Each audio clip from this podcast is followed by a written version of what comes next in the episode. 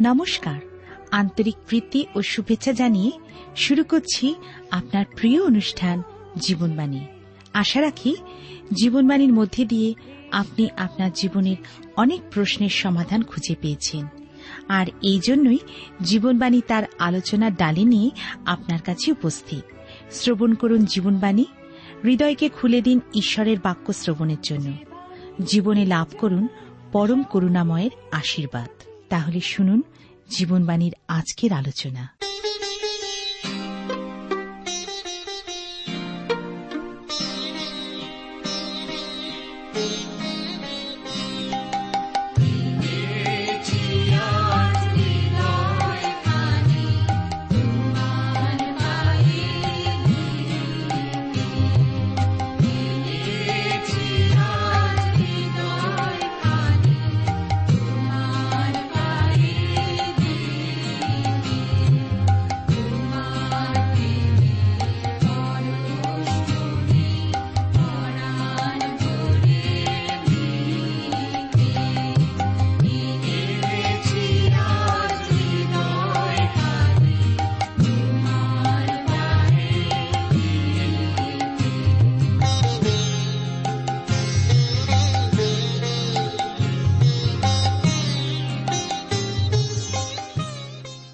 প্রিয় শ্রোতা বন্ধু, প্রভু খ্রিস্টের মধুর নামে আপনাকে জানাই আমার আন্তরিক প্রীতি, শুভেচ্ছা ও ভালোবাসা এবং আজকের জীবনবাণী অনুষ্ঠানের সাদর অভ্যর্থনা। এই অনুষ্ঠানে আজকের আপনাদের সামনে বাইবেলের নতুন নিয়মের আরেকটি নতুন বই শুরু করতে চলেছি, রোমিওদের প্রতি প্রেরিত পৌলের পত্র। আশা বিশ্বাস করি এই অনুষ্ঠানের মধ্যে দিয়ে আপনি ঈশ্বর অপার অনুগ্রহ আশীর্বাদ লাভ করতে পারবেন। যারা আজকে প্রথমবার এই অনুষ্ঠানে যোগ দিলেন অথবা আমাদের সঙ্গে কোনোদিনও পত্রালাপ করেননি, এমন শ্রোতা বন্ধুদের উদ্দেশ্যে জানিয়ে রাখি, যদি এই অনুষ্ঠান শুনতে শুনতে আপনার মনে কোনো প্রশ্ন জাগে অথবা এই অনুষ্ঠানের মধ্যে দিয়ে আপনি বিশেষ আশীর্বাদ লাভ করে থাকেন, তাহলে নিশ্চয়ই করে আমাদের সঙ্গে পত্রের মাধ্যমে যোগাযোগ রক্ষা করবেন। আপনার কাছে যদি আমাদের ঠিকানা নেই, তবে দয়া করে চটপট এখনই লিখে নিন। Jibanbani T W R India post box number এক ছয় নয় দুই পাঁচ, কলকাতা, সাত লক্ষ চৌত্রিশ। আবার বলছি, Jibanbani T W R India post box number এক ছয় নয় দুই পাঁচ, কলকাতা, সাত শূন্য শূন্য শূন্য তিন চার। প্রিয় শ্রোতা বন্ধু, আপনি জীবনবাণীর অনুষ্ঠান শুনছেন এই অনুষ্ঠানে আজকের আমরা বাইবেলের নতুন নিয়মে রোমিওদের প্রতি প্রেরিত পৌলের পত্র থেকে আলোচনা করতে চলেছি। আসুন তার আগে আমরা ঈশ্বরের হাতে সমর্পিত হয়ে প্রার্থনায় যাই। পরম প্রেমা পিতা, ঈশ্বর তোমার পবিত্র নামে ধন্যবাদ করি। আজকের এই সুন্দর সময় সুযোগ তুমি আমাদেরকে দিয়েছ তোমার চরণতলে এসে, তোমার বাক্য থেকে পাঠ এবং ধ্যান করার জন্য। তুমি আমাদেরকে সাহায্য করো, তোমার জ্ঞান, বুদ্ধি এবং আত্মা দ্বারা পরিচালিত করো। তোমার বাক্যের সত্য আমরা যা শুনিও জানি তা যেন বিশ্বাস করি এবং সেই মতো জীবনে চলতে পারি এমন তুমি সাহায্য করো। গরিব, দুঃখী, অনাথাতুর যারা দুঃখ, কষ্ট, রোগ, যাতনার মধ্যে রয়েছে, তাদের প্রতি তুমি দয়া করো। তোমার করুণার হস্ত বিস্তার করে তাদেরকে তুমি স্পর্শ করো। আমাদের দেশকে আশীর্বাদ করো দেশনাথদেরকে আশীর্বাদ করো। তোমার প্রেম এবং একতা দ্বারা আমাদের দেশকে ঘিরে রাখো। সকল ধন্যবাদ, গৌরব, মহিমা। শুধুমাত্র তোমাকে দান করে প্রার্থনা তোমার যিশু নামে চাইলাম। তুমি দয়া করে শ্রবণ গ্রাহ্য করো। আমেন। প্রিয় শ্রোতা বন্ধু, আপনি জীবনবাণীর অনুষ্ঠান শুনছেন। এই অনুষ্ঠানে আমি আপনাদের কাছে বাইবেলের নতুন নিয়মে রোমেদের প্রতি প্রেরিত পৌলের পত্র নিয়ে আলোচনা করতে শুরু করলাম। ঈশ্বর বহু উপায় মানুষের সাথে কথোপকথন করেছেন। আমরা দেখি যে তিনি বাইবেলের পুরাতন নিয়মের পঞ্চপুস্তক, যা হল আদি যাত্রা, লেবীয় গণনা এবং দ্বিতীয় বিবরণ, যা ব্যবস্থা পুস্তক নামে পরিচিত, যা তিনি মসির মাধ্যমে দিয়েছেন।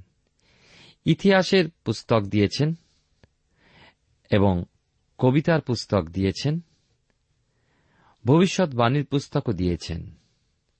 আবার বাইবেলের নতুন নিয়মে তিনি আমাদের সুসমাচারও দিয়েছেন।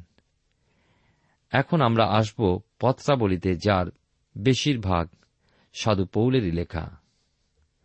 সাধারণ চিঠির থেকে এগুলো কিন্তু এতই ভিন্ন যে মনে হয় বিশেষ ডাকে তা পাঠানো হয়েছিল। যা পড়লে আমাদের মনে হয় আমাদের সাথে ব্যক্তিগতভাবে কথা বললে এবং তা আমাদেরকে উত্তপ্ত করে। সাধু পৌল যে পত্রগুলি মণ্ডলীর উদ্দেশ্যে লিখেছেন তা আমাদের প্রত্যেকের সঙ্গে ব্যক্তিগতভাবে কথা বলে। এই পত্র জগতের কাছে মহান সুষমাচার প্রকাশ করে। রমিদের প্রতি প্রেরিত পৌলের পত্রের পুনরোধ্যায়, পনেরো এবং ষোল পদে দেখি লেখা যে তথাপি তোমাদিওকে স্মরণ করাই দিতেছি বলিয়া কয়েকটি বিষয় অপেক্ষাকৃত সাহসপূর্বক লিখিলাম। কারণ ঈশ্বর কর্তৃক আমাকে এই অনুগ্রহ দত্ত হইয়াছে, যেন আমি পরজাতীয়দের নিকটে খ্রিস্টের সেবক হইয়া ঈশ্বরের সুষমাচারে যাজকত্ব করি, যেন পরজাতীয়রা পবিত্র আত্মাতে পবিত্রকৃত উপহার রূপে গ্রাহ্য হয়। সাধুপৌল এখানে পরিষ্কারভাবে প্রকাশ করেছেন যে তিনি পরজাতীয়দের নিকটে প্রেরিত। আর আমরা দেখি যে এই যে ইসরায়েল জাতির নিকট উদাহরণস্বরূপ আমরা দেখি, গালাতীয় তার দুই অধ্যায় আট এবং নয় পদে লেখা আছে, কারণ চিহ্নতকদের কাছে প্রেরিতত্ব কর্মের নিমিত্তে যিনি পিতরের কার্য সাধন করিলেন, তিনি পরজাতিগণের নিমিত্তে আমাতেও কার্য সাধন করিলেন। যখন তাহারা আমাকে প্রদত্ত সেই অনুগ্রহ জ্ঞাত হইলেন তখন জাকব কৈফা ও জোহন, যারা স্তম্ভরূপে মান্য, আমাকেও বার্ণবাকে সহভাগিতার দক্ষিণ হস্ত দিলেন, যেন আমরা পরজাতিগণের কাছে যাই আর তাহারা ছিন্নতকের কাছে যান। তাই বোঝাই যাচ্ছে যে সাধুপোল বিশেষত পরজাতির জন্য প্রেরিত। এই রোমিও পত্রের শেষে যখন আমরা দেখি সাধুপৌল যে ব্যক্তিদের জানতেন তারা সকলে পরজাতীয় ছিলেন। তিনি এও বলেছেন যে যদি কেউ রোমে মণ্ডলী স্থাপন করে থাকতেন, তবে তিনি কখনো রোমে যেতেন না। একের অধ্যায় পনেরো পদে তিনি লিখেছেন, আমি রোম নিবাসী, তোমাদের কাছেও সুসমাচার প্রচার করিতে উৎসুক। প্রেরিত তার ছাব্বিশের অধ্যায় সতেরো, আঠেরো পদে আমরা দেখি, লেখা আছে, আমি যাহাদের নিকটে তোমাকে প্রেরণ করিতেছি, সেই প্রজালোকদের ও পরজাতীয় লোকদের হইতে তোমাকে উদ্ধার করিব, যেন তুমি তাহাদের চক্ষু খুলিয়া দাও, যেন তাহারা অন্ধকার হইতে জ্যোতির প্রতি এবং শয়তানের কর্তৃত্ব হইতে ঈশ্বরের প্রতি ফিরিয়া আইসে। যেন আমাতে বিশ্বাসকরণ দ্বারা পাপের মোচন ও পবিত্রকৃত লোকদের মধ্যে অধিকার প্রাপ্ত হয়। তিনি আরও বলেছেন, রোমিও তার পুনরুদ্ধায় কুড়ি পদে, আমার লক্ষ্য এই খ্রিস্টের নাম, যে স্থানে কখনো উচ্চারিত হয় নাই, এমন স্থানে যেন সুসমাচার প্রচার করি। পরের স্থাপিত ভিত্তিমূলের উপরে যেন না গাঁথি আমরা এবারে দেখব যে গন্তব্য স্থান হল রোম। এখন প্রশ্ন, কে রোমে মণ্ডলী স্থাপন করেছিল? সাধু পৌল কিন্তু কখনো রোমে যাননি, অথচ সেখানে মণ্ডলী স্থাপিত হয়েছিল। প্রশ্ন হল, কেমনভাবে? রোম ছিল মহানগরী, তথাপি তখনকার দিনে ফোনও ছিল না বা বেতার মাধ্যমও ছিল না। সাধু পৌল যখন রোম সাম্রাজ্যের মধ্যে বিচরণ করেছেন, তখনই মানুষকে প্রভুর জন্য জয় করেছেন। যেমন আমরা দেখি, সাধু পৌল করিন্থে গেছেন। প্রেরিত তার আঠেরো অধ্যায় এক থেকে তিন পদে দেখি লেখা আছে, তৎপরে পৌল আথেনি হইতে প্রস্থান করিয়া করিন্থে আসিলেন। আর তিনি আকিলা নাম্নী এক জিহুদির দেখা পাইলেন। ইনি জাতিতে পন্থীয় অল্পদিন পূর্বে আপন স্ত্রী প্রিস্কিল্লার সহিত ইতালিয়া হইতে আসিয়াছেন, কেননা ক্লোদীয় সমুদয় জিহুদিকে রোম হইতে চলিয়া যাইতে আজ্ঞা করিয়াছিলেন। পৌল তাহাদের কাছে গেলেন আর তিনি সম ব্যবসায়ী হওয়াতে তাহাদের সঙ্গে অবস্থিতি করিলেন ও তাহারা কর্ম করিতে লাগিলেন, কেননা তাহারা তাঁবু নির্মাণ ব্যবসায়ী ছিলেন। তাহলে দেখতে পাই যে সাধু পৌল, প্রিসিল্লা ও আকিল্লার সাথে পরিচিত হন, যাদের বাড়ি ছিল কিন্তু রোমে। সম্রাট ক্লডিয়াস বর্ণবিরোধী ছিলেন, তাই তার অত্যাচারের দরুন ওই দম্পতি রোম ত্যাগ করেন, তারা করিন্থ এসেছিলেন পরে সাধু পৌলের সাথে তারাও ইফিসে খ্রিস্টের প্রকৃত সাক্ষী হয়েছিলেন। আর যখন সাধু পৌল এই পত্র লিখছেন, তখন তারা রোমে ফিরে গেছেন। সাধুপোল আরও অনেকজনের সঙ্গে মিলিত হন। রোমের বাইরে আর তাদের প্রভুর পথে চালিত করেন যারা রোমে ফিরে গিয়ে মণ্ডলী স্থাপন করেছিলেন। রোম সাম্রাজ্যের প্রভাব পৃথিবীর সর্বত্র ছড়িয়ে পড়েছিল, একেবারে বেতার প্রচারের ন্যায়। সাধুপোল রোমীয় কলোনি, যেমন ফিলিপি, থিসলনি ঘুরেছিলেন, তাই তিনি রোমের কৃষ্টি আইন, ভাষা, রীতিনীতির সঙ্গে পরিচিত ছিলেন। তিনি রোমিও রাস্তা দিয়ে হেঁটেছিলেন। রোমিও সৈন্যদের সাথে সাক্ষাৎ করেছেন, এমনকি রোমিও জেলে রাত বাস করেছেন। রোমিও নাগরিকত্বের সুবিধাও তিনি ভোগ করেছেন। তিনি রোম সম্পর্কে সব জানতেন, তথাপি কখনো রোমে যাননি। রোমীদের প্রতি প্রেরিত পৌলের প্রথম পত্রের প্রথম অধ্যায় ভূমিকাতে সকল কিছু যুক্ত রয়েছে। মহান এই প্রেরিতের সুসমাচার প্রচারের উদ্দেশ্য, সুসমাচারের সংজ্ঞা এবং সমগ্র পত্রের বিষয়বস্তু মানুষের প্রকৃত পাপের অবস্থা, যার ফলস্বরূপ সুসমাচারের প্রয়োজন। এই অধ্যায়টি সমগ্র পত্রটির অবস্থা বুঝতে সাহায্য করে। রোমীয় পত্র মানুষের সম্পূর্ণ পতিত অবস্থার কথা শিক্ষা দেয়। মানুষ আশাহীন অক্ষম অবস্থায় পতিত। আর তার ঈশ্বরের ধার্মিকতার প্রয়োজন কারণ তার নিজস্ব কোনো ক্ষমতা বা ধার্মিকতা নেই। এটি একটি বিষয় যে এই পত্রটি রোমিও মণ্ডলীর উদ্দেশ্যে লেখা হয়েছে যেন মন্দ ভ্রান্ত শিক্ষা থেকে তারা নিজেকে রক্ষা করতে পারে। কিন্তু সেই উদ্দেশ্য সকল সফল হয়নি, বরং তারা বিশ্বাস থেকে অনেক দূরে সরে যায়। একের অধ্যায় ষোলো ও সতেরো পদে দুটি বিশেষ ও গুরুত্বপূর্ণ পদ আমরা দেখি শুধু মুখস্থ নয়, কিন্তু তা বুঝে উপলব্ধি করা প্রয়োজন। আমরা প্রথমে আসি সাধু পৌলের ব্যক্তিগত শুভেচ্ছা। তা লেখা রয়েছে, রমিদের প্রতি প্রেরিত পৌলের পত্রে একের অধ্যায় এক পদে মঙ্গলাচরণ ও আভাস। পৌল যীশুখ্রিস্টের দাস আহত প্রেরিত ঈশ্বরের সুষমাচারের জন্য পৃথকীকৃত। পৌল নামটি ল্যাটিন শব্দ পাউলাস থেকে এসেছে, যার অর্থ হল ছোট, আর আসল নাম ছিল তার্সনগরের শৌল। আমরা এ বিষয় প্রেরিত তার ষোলর অধ্যায় নয় পদে পাই। রোমিওদের কাছে নিজেকে যীশুখ্রিস্টের কৃতদাস রূপে তিনি নিজেকে প্রকাশ করেছেন। শুধু তাই নয়, স্বইচ্ছায় দাসের পদ তিনি নিয়েছেন। প্রভু যীশুখ্রিস্ট আমাদের ভালোবেসেছেন, নিজেকে আমাদের জন্য বিলিয়ে দিয়েছেন। তিনি কখনো আপনাকে তার দাস করেন না। আপনাকে স্বইচ্ছায় এসে তার দাস হতে হবে। তিনি কখনো আপনাকে জোর করবেন না তার সেবা করার জন্য। এমনকি তিনি জিরুসালামের উদ্দেশ্যে বলেছেন, আমরা দেখি লোকলিখিত সুষমাচার, যার তেরোর অধ্যায় চৌত্রিশ পদে আমরা এই বিষয়টি পাই। আবার বলি, লোকলিখিত সুষমাচার তার তেরোর অধ্যায় এবং চৌত্রিশ পদে সাধু পৌল এই কথা লিখেছেন। তিনি বলেছেন, যা লেখা আছে একশো বাহান্ন পৃষ্ঠায়, জিরুসালেম জিরুসালেম, তুমি ভাববাদীগণকে বধ করিয়া থাকো, ও তোমার নিকটে যাহারা প্রেরিত হয় তাহাদিওকে পাথর মারিয়া থাকো। কুকুরটি যেমন আপন শাবক দিওয়াকে পক্ষের নিচে একত্র করে, আমি কতবার তেমনি তোমার সন্তান দিগকে একত্র করিতে ইচ্ছা করিয়াছি, কিন্তু তোমরা সম্মত হইলে না। আমরা আবার দেখি যোহন লিখিত সুষমাচার তার পাঁচের অধ্যায়, চল্লিশ পদে প্রভু যীশু কি বলেছেন?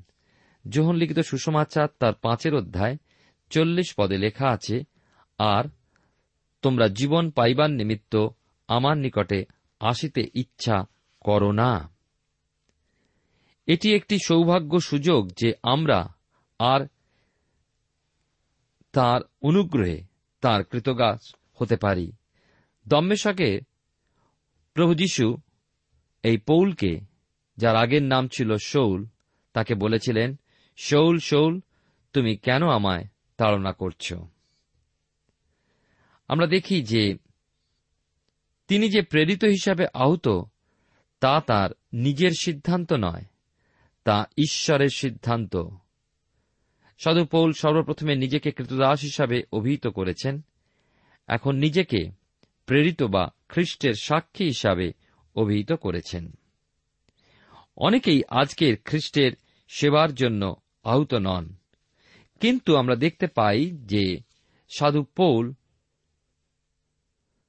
তিনি বলেছেন করুন্থীয়দের প্রতিপত্রে নয়ের অধ্যায় ষোল পদে ধিক আমাকে যদি আমি সুসমাচার প্রচার না করি। ঈশ্বরও একইভাবে জিরোমিওকে আহ্বান করেন যখন তিনি কেবলমাত্র একজন বালক, যা আমরা পাই জিরোমিও তার একের অধ্যায় চার পদ থেকে দশ পদে এবং জিরোমিও তার তেইশের অধ্যায় একুশ পদে। ঈশ্বর জিরোমিওকে ভাওবাদী রূপে আহ্বান করেছেন এবং সাধু পৌলকে প্রেরিত রূপে। প্রেরিত বলতে যাকে পাঠানো হয়েছে। প্রভু যীশু যে কথা বলেছেন জোহন লিখিত সুষমাচারে তার তেরোর অধ্যায় আর তার ষোল পদে। জোহন লিখিত সুষমাচার তার তেরোর অধ্যায়, ষোল পদে। সত্য সত্য, আমি তোমাদিকে বলিতেছি দাস নিজ প্রভু হইতে বড় নয় ও প্রেরিত নিজ প্রেরণকর্তা হইতে বড় নয়। প্রেরিত এই শব্দটি ফিলিপিও তার দুইয়ের অধ্যায় পঁচিশ পদে আমরা পাই, প্রেরিত অর্থে খ্রিস্টের সুষমাচার প্রচারের নিমিত্ত আহত। প্রভু যীশু খ্রিস্টের পুনরুত্থানের সাক্ষী হিসাবে তা বলা। সাধু পোল বলেছেন, যে পুনরুত্থিত খ্রিস্ট তার কাছে প্রকাশিত হয়েছেন। প্রথম করিন্থীয় তার পনেরো অধ্যায় আট পদে। পৌল যেন বলছেন, আমি কি প্রেরিত নই? আমি কি স্বাধীন নই? আমি কি প্রভু খ্রিস্টকে কি দেখিনি? সাধুপৌল যে প্রেরিত, তার একটি প্রমাণ, চিহ্ন বা বরদান। তিনি অন্য ভাষায় কথা বলতে পারতেন, তার বিভিন্ন ভাষায় দক্ষতা ছিল, এমনকি আরোগ্য দানের ক্ষমতা প্রাপ্ত হয়েছিলেন। মৃতকে জীবনদানের বরপ্রাপ্ত হয়েছিলেন। তিনি পৃথকীকৃত সুসমাচারের নিমিত্ত। পৃথকীকৃত একটা আশ্চর্য শব্দ। অনেক বিপরীত শব্দ আছে, যেমন একাঙ্গ। একসময় একাঙ্গ অর্থ একসাথে হওয়া এবং অন্য সময় পৃথকীকৃত। সাধু পোল পৃথকীকৃত কোনো কিছুর জন্য নয়। কেউ কেউ বলবেন, আমি এই করি না, ওই কাজটা করি না। কিন্তু কিসের নিমিত্ত আপনি পৃথকীকৃত? সাধুপোল বলেন থিসলনকীয়দের প্রতি পত্রে প্রতিমাগণ হইতে পৃথকীকৃত। তারা মিটিংয়ের মাঝে বলেনি, সাক্ষ্য দিতে দাঁড়িয়ে ওঠে, আমরা আপল্লর মন্দিরে আর যাই না। তাদের তা বলার প্রয়োজন ছিল না, কারণ প্রভু যিশুতে তারা পৃথকীকৃত হয়েছিল। কোন বিশ্বাসী যদি কিছু থেকে পৃথকীকৃত, কিন্তু খ্রিস্টেতে পৃথকীকৃত নয়, তবে সেই জীবন ফলহীন জীবন হবে। সেই ব্যক্তি আনন্দহীন এবং পরনিন্দাকারী ও নিরাশাবাদী হয়ে পড়ে, তাই পৃথকীকৃত জীবন বিশেষ গুরুত্বপূর্ণ। বিবাহ দিতে গিয়ে আমি বলে থাকি, তুমি কি প্রতিজ্ঞা করেছ, ছেলে এবং মেয়ে? একেই ভালোবাসবে, এর নিমিত্ত জীবনযাপন করবে? এটি হচ্ছে পৃথকীকৃত হওয়া। মনে করুন, বিবাহের ফুলশয্যা রাত্রে স্বামী স্ত্রীর উদ্দেশ্যে বলছেন, এই শহরেই আমার এক বান্ধবী আছে। আমি তার সঙ্গে একবার দেখা করব মনে করছি। অনেক খ্রিস্টান এই ধরনের পৃথকীকৃত জীবনযাপন করে থাকেন। খ্রিস্টেতে ও খ্রিস্টের নিমিত্ত আমাদের এমন পৃথকীকৃত জীবন যাপন করা প্রয়োজন যার দ্বারা লোকেরা আমাদের থেকে মুখ ঘুরিয়ে নেবে না, বরং আকর্ষিত হবেন। একজন বলেছেন, খ্রিস্ট বিশ্বাসী লবণের ন্যায় যা তৃষিত করে তোলে।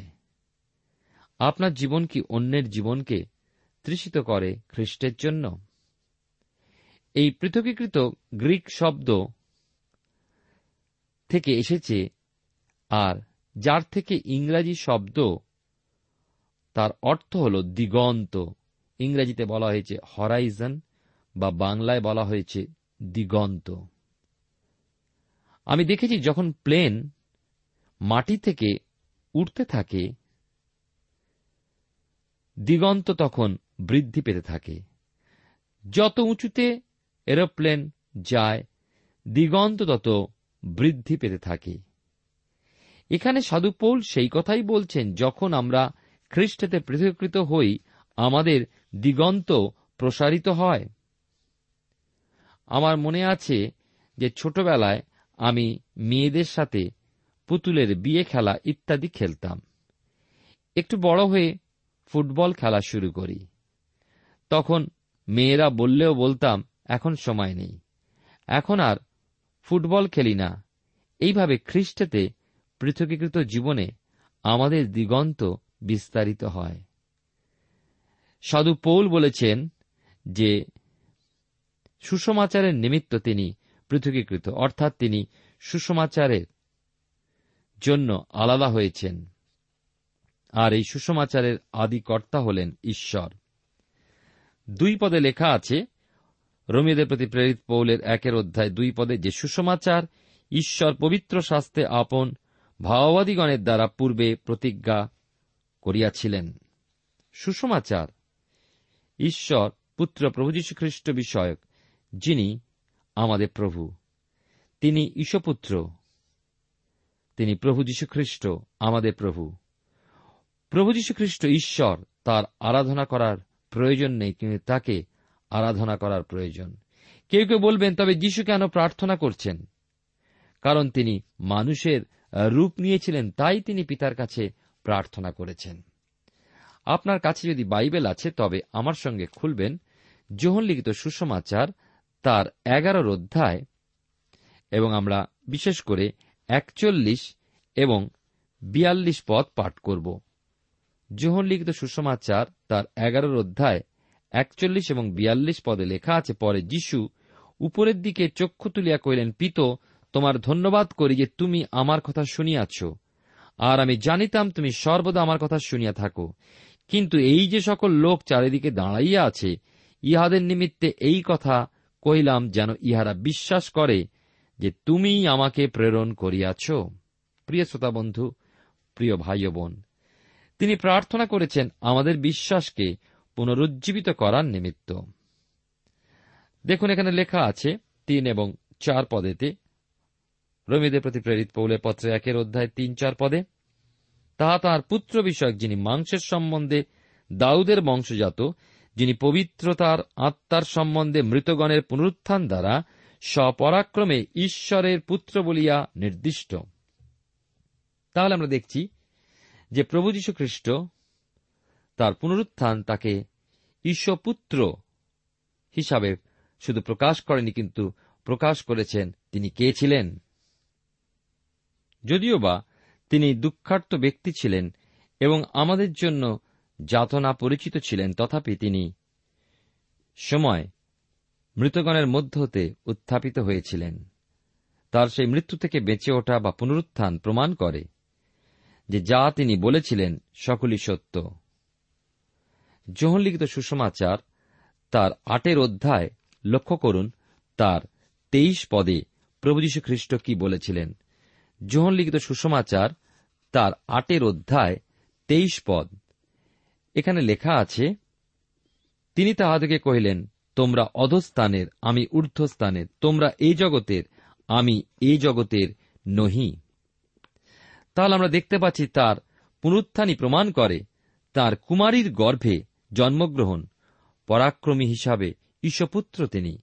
শুধু তাই নয়, তিনি বর্তমানে পিতার দক্ষিণ পার্শ্বে উপবিষ্ট আমাদের নিমিত্ত প্রতিদিন বিনতি প্রার্থনা করছেন। তাঁর শক্তি ও সান্ত্বনা তিনি আমাদের দান করে চলেছেন। তার সম্পর্কে আমাদের চিন্তাধারা পুনরুদ্ধারের প্রয়োজন আছে। তার পুনরুত্থান নিশ্চয়তা প্রদান করে যে তিনি পুনর্বার এই পৃথিবীতে ফিরে আসবেন বিচারকর্তারূপে প্রভুদের প্রভু, রাজাদের রাজার ন্যায়। তিনি সকল পাপ আমাদের দুর্বৃত করেন এবং তার সেই ধার্মিকতার রাজত্ব তিনি একদিন করবেন, যেমন সাধু পৌল। প্রেরিতদের কার্যবিবরণী তার সতেরোর অধ্যায় বলেছেন, উনত্রিশ থেকে একত্রিশ পদে। আবার বলি, প্রেরিত তার সতেরোর অধ্যায় উনত্রিশ থেকে একত্রিশ পদে সাধু পৌল এই কথাই বলেছেন, যা আমরা পাব দুশো সাতাত্তর পৃষ্ঠায়, যেখানে লেখা আছে, অতএব আমরা যখন ঈশ্বরের বংশ, তখন ঈশ্বরের স্বরূপকে মনুষ্যের শিল্প কল্পনা অনুসারে খোদিত স্বর্ণের কি রৌপ্যের কি প্রস্তরের সদৃশ্য জ্ঞান করা আমাদের কর্তব্য নহে?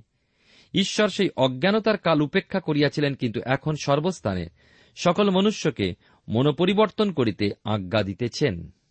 কেন তিনি একটি দিন স্থির করিয়াছেন, যে দিনে আপনার নিরূপিত ব্যক্তি দ্বারা ন্যায় জগৎ সংসারের বিচার করিবেন।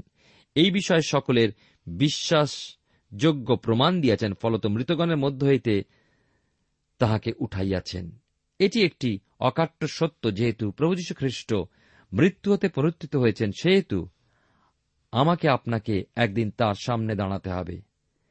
আপনি কি তার সামনে দাঁড়াবেন, যে তাকে তার পরিত্রতা বলে বিশ্বাস করেছেন, নাকি তার সামনে বিচারিত হওয়ার জন্য দাঁড়াবেন? আপনি যদি তাকে আপনার জীবনের পরিত্রাতা হিসাবে না গ্রহণ করেছেন, তবে তার সামনে আপনাকে বিচারিত হতে হবে। ঈশ্বরের বিচারাজ্ঞা, দণ্ডাজ্ঞা আপনার উপরে নেমে আসবে। প্রিয় শ্রোতা বন্ধু, ঈশ্বরের ধন্যবাদ করি যে ঈশ্বর তাঁর পুত্র প্রভু খ্রিস্টের মধ্যে দিয়ে সেই দণ্ডাজ্ঞা থেকে আমাদেরকে মুক্ত করেছেন। বিশ্বাসে আমরা মুখে শিকারের মধ্যে দিয়ে সেই পাপ ক্ষমা এবং মুক্তি লাভ করে অনন্ত রাজ্যের অধিকারী হই। ঈশ্বর আপনার জীবনে মঙ্গল করুন। প্রার্থনা করি প্রেমা পিতা ঈশ্বর, তোমার পবিত্র বাক্যের জন্য তোমায় ধন্যবাদ দিই। আশীর্বাদ করো, সাহায্য করো যেন আমরা আগামী বিচার থেকে উদ্ধার রক্ষা পেতে পারি। আমাদের হৃদয়ে বিশ্বাস দান করো, যেন আমরা মুখে স্বীকার করতে পারি, তুমি আমার জীবনের ঈশ্বর ও প্রভু ও কর্তা। যিশুর নামে প্রার্থনা চাই। আমেন।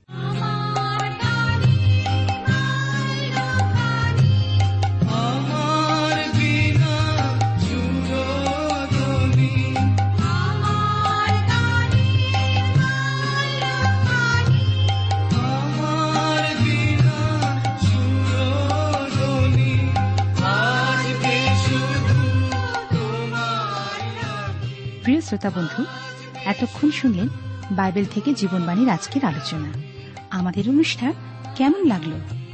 যদি এই বিষয়ে আপনি আরও কিছু জানতে চান এবং আপনার যদি বাইবেল না থাকে, তাহলে বাইবেল ছাড়া এই অনুষ্ঠান আপনি কেমনভাবে বুঝতে পারছেন, আমাদের ঠিকানায় শীঘ্রই লিখে জানান।